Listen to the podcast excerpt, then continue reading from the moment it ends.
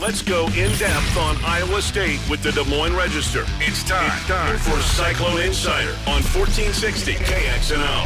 Hello and welcome to another edition of the Cyclone Insider Radio Hour from the Des Moines Register here on 106.3 FM and 1460 KXNO. He's Randy Peterson. I'm Travis Hines coming to you from our new football time slot on Mondays at 6 o'clock. Randy got us started last week uh, we're continuing this week. We'll be doing Mondays at six uh, through through at least the football season. We'll uh, we'll reassess here in a couple months about maybe going back to Tuesdays, but for now, be sure to check us out on Monday evenings here on KXNO or anytime on uh, whatever your favorite podcast app is. If you subscribe, all the shows go directly there uh, shortly after the shows air on KXNO. With the housekeeping out of the way, Randy, Iowa State is 2 0 with a 10 7 victory over Iowa on their resume. First win over the Hawkeyes since 2014. We talked extensively about the game Saturday night, which you can find on those podcast apps, everybody. So I think it's worth looking ahead now, and maybe not necessarily to Ohio, Iowa State's opponent on Saturday. But what do you feel like this Cyhawk victory for Iowa State either changes or has the potential to ch- change the trajectory or path of this season for Iowa State in 2022? I don't think it has the potential to drastically change the path. Um, maybe from a fan standpoint, yes, but from a player standpoint, I think Hunter Dekkers came into this season pretty pretty confident that he could do the job. And we certainly know that Matt Campbell was confident because, as we've said many times, he didn't go to the transfer portal. Jirehl Brock was pretty confident coming into this season. He started last year for Breece in the in the Cheez It Bowl. He he he played a lot. He's he's played a lot. So he came into this season confident. Um, so Iowa State's players, I think, were already pretty confident coming into this season.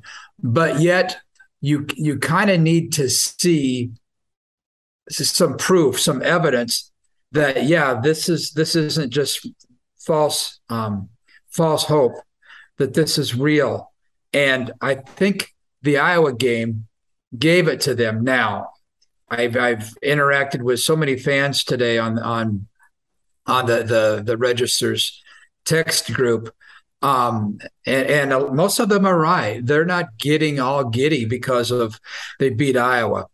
Um, this isn't this isn't this is an Iowa team with with flaws, and it's an Iowa team with a lot of offensive flaws. So um, yes, it was it was a resume building win, and it certainly does does more for Iowa State going forward with a win than a loss. But I want to see what happens in two weeks against against Baylor. And yeah, I'm looking ahead to that game, but I can. I don't have to play. Um, but I think that Iowa State will beat Ohio fairly convincingly on on Saturday. So we'll see. We'll see uh, what that what the Iowa victory does, but but it certainly it certainly didn't hurt. Um, um, and, and the fact that that Iowa State moved the ball against a defense that that I think is going to be pretty good. Yeah, their confidence factor is there, um, but let's wait to make the the final decision, um, or let's not wait. Let's let's wait to go forward with making this this decision until the Baylor game. Yeah, I mean, I've been thinking about it since the, the game on Saturday, and I've kind of my feeling is someone who, when picking the season for Iowa State, picked them to lose this game and still win right. seven games. To me, I feel like it does kind of change the possibilities for Iowa State because I do think once you get into that seven, eight, nine range for wins, each win incrementally means a lot. I feel like eight is pretty significant over seven, and nine is pretty significant over eight. And then, you know, dare to dream, 10 is certainly significant over nine. So I think it is important from that aspect. But I, what I've been kind of thinking about is that it reminds me a little bit of how I felt about the Iowa State men's basketball team last year, in that, you know, when talking to people about that team going into the NCAA tournament, or excuse me, going into the the stretch run of the end of the season there. And uh, to me, it was all about they had put themselves in a position to play games to have a chance to either make the tournament. And then once they made the tournament, they put themselves in a position, despite all their flaws, despite all the 40 point games throughout the year, to have something special happen to them and create something special themselves. And that team went out and did it and went to the Sweet 16. And I look at this now potentially, again, we're only in week two, so I don't want to get carried away. But I look at with Iowa State winning this game, one that I did not think they would win, one that they were the underdog in, that they put themselves in position for it to matter a lot. They still have to go out and win games to make it matter retroactively. But by winning this game, they've given themselves a chance on the back end of the season, I think, to really make it count. You know, whether it's, you know, hell, maybe this has been a mirage for two weeks and they're going to have to scrape and claw to get six wins and go to a bowl game. I, I don't think that'll be the case, but maybe it will be. And then on the other end, you know what what if they have to scrape and claw to get eight wins or nine wins like again those are ma- those matter especially when you look at what iowa state has done both in its recent past and in its long history eight and nine wins is much rarer than six and seven wins so getting there matters especially in a year where you didn't have a lot of expectations so to me that's why this game is so significant beyond it just being their first win in the series since 2014, Campbell's first win in the series ever, that it just sets them up for it to matter even more in two and three months' time. Yeah, no, that that's a that's a good point. Um, and, and and getting back to the confidence thing a little bit, I'd be neglect if I didn't mention the offensive line. Um, that unit, and granted, it's against Iowa and it's against Southeast Missouri. But I still think Iowa's defense is pretty good. Um, Trevor Downing said at the Big 12 media days in July in Dallas that he said, keep an eye on this offensive line. He says it's going to be the best line that that he's been involved with. And I and I said to Trev, uh, I, I said to him, and it was just him and I talking. I said to Trevor, I said, Trevor, that bar's not real high. Um, and he kind of laughed and he and he did agree with me but he said he said he liked um, what how that line ended up last season. He liked how the depth, the the number of players, guys that played in the line that are coming back this year. And this was obviously before Remsburg got hurt. Um, he just said, just keep an eye on it. He said this offensive line has something to prove. And and you and I have talked about this both on on the podcast and and among ourselves or between ourselves that that it's about it's high time this offensive line steps up and, and does something. So so the so playing well yesterday. I mean, I would say dominated the stats, um, and sometimes that's that's that's not indicative of a win or a loss. But my God, the way Iowa State dominated every stat or almost every stat yes um, against Iowa.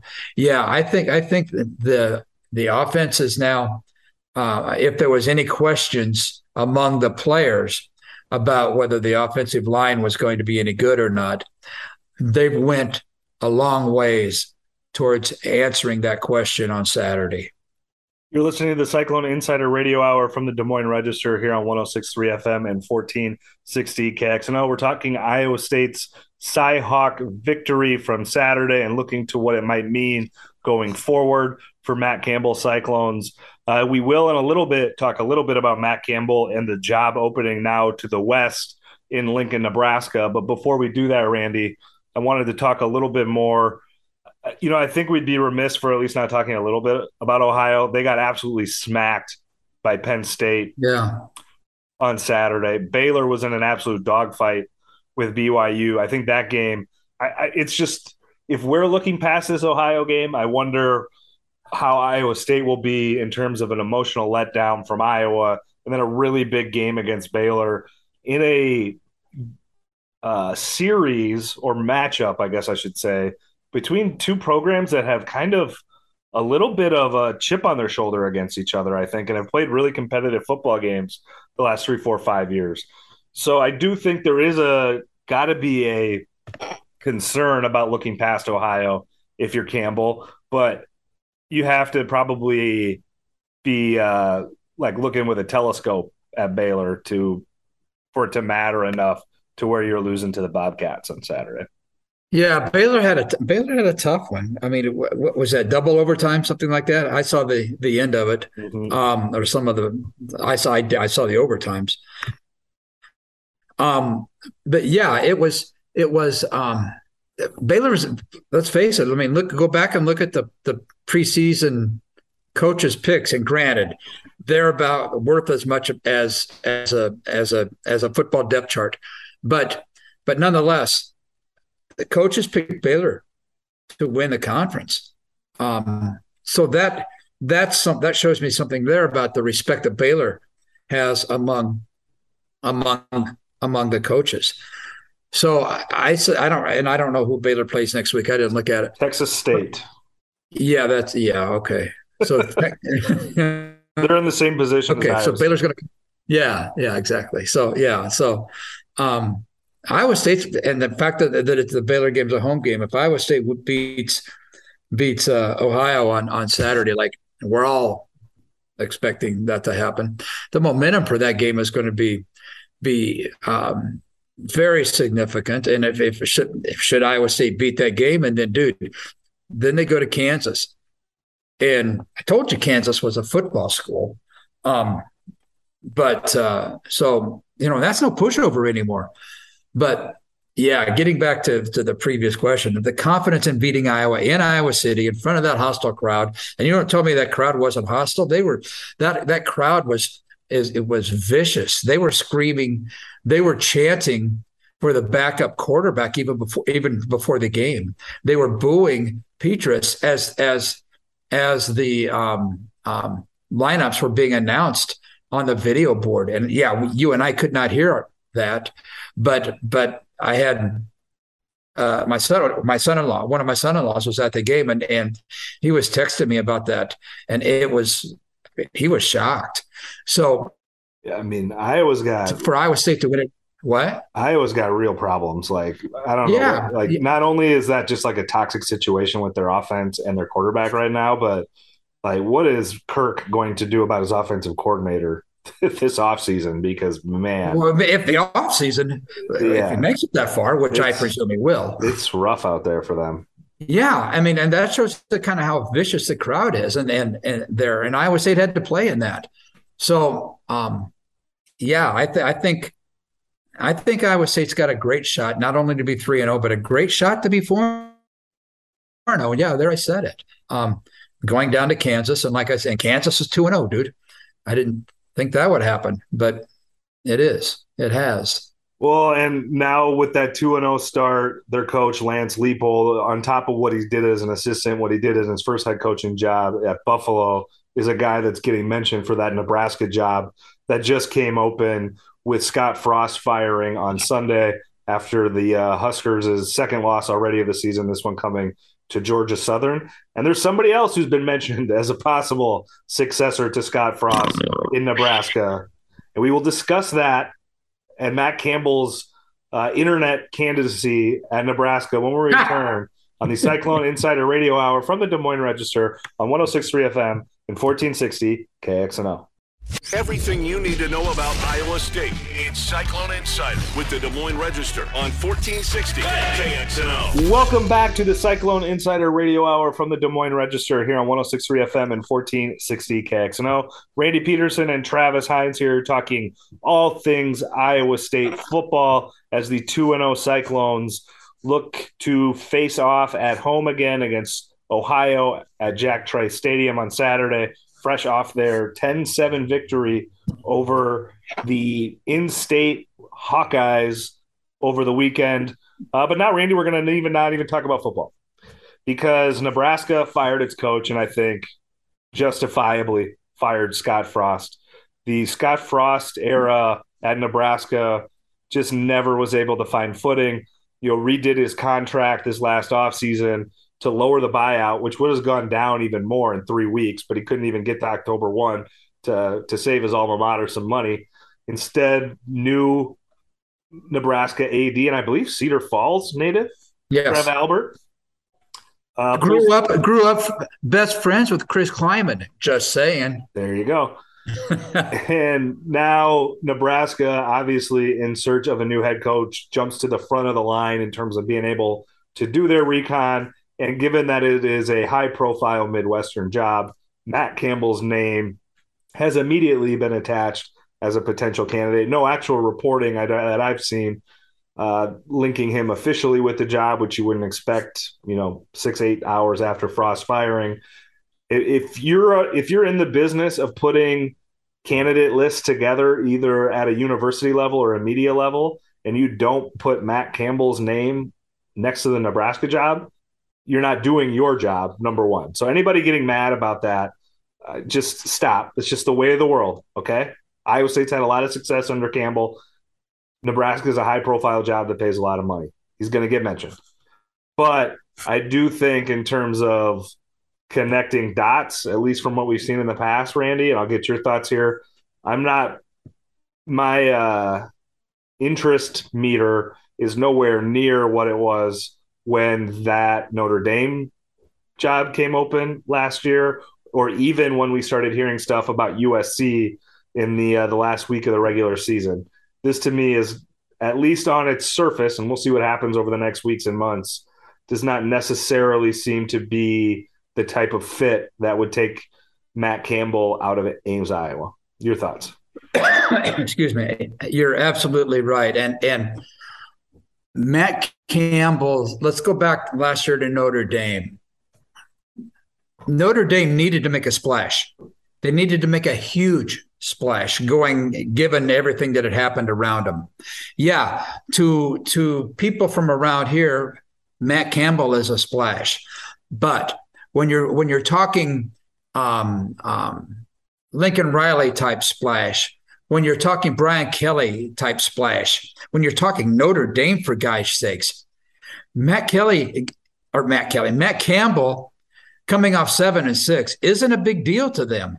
Is not a huge deal to Notre Dame. That's no offense to anybody around here. Nebraska now, fast forward to now, Nebraska I, I, I know Trev Alberts uh, uh, needs to make a splash, a national type splash. And I'm not certain you're I agree with I agree with you, Trev. Matt Campbell is not that that splash. He is right here. Yes. Yes. We think he's he's pretty darn good. And yes, Iowa State fans are fortunate to have him but he's not a national big time splash in my in my estimation. Um, and that's what it, that's what's. I mean, it's going to have to be uh, a Lincoln Riley or a Lincoln Riley. Um, um, uh, uh, let's let's say somebody in the NFL gets fired, somebody with college experience. Let's say Matt Rhule gets fired. I would think Matt Rhule would jump to the top of the list. Urban Meyer. I think Urban Meyer is probably there despite his warts. Um, sure, like you said, if in fact that this official an official list ever does become public, yeah, Matt Campbell's name I would assume would be on it, or an athletic director would not be doing his job.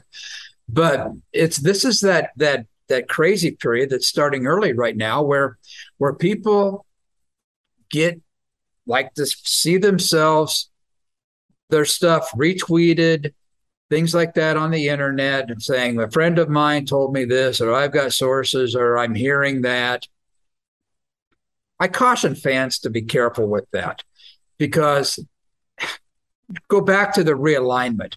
How many of those people on the internet that were making boasts like they knew what was going on? How many of them were wrong? How many of them changed their tune three times a week?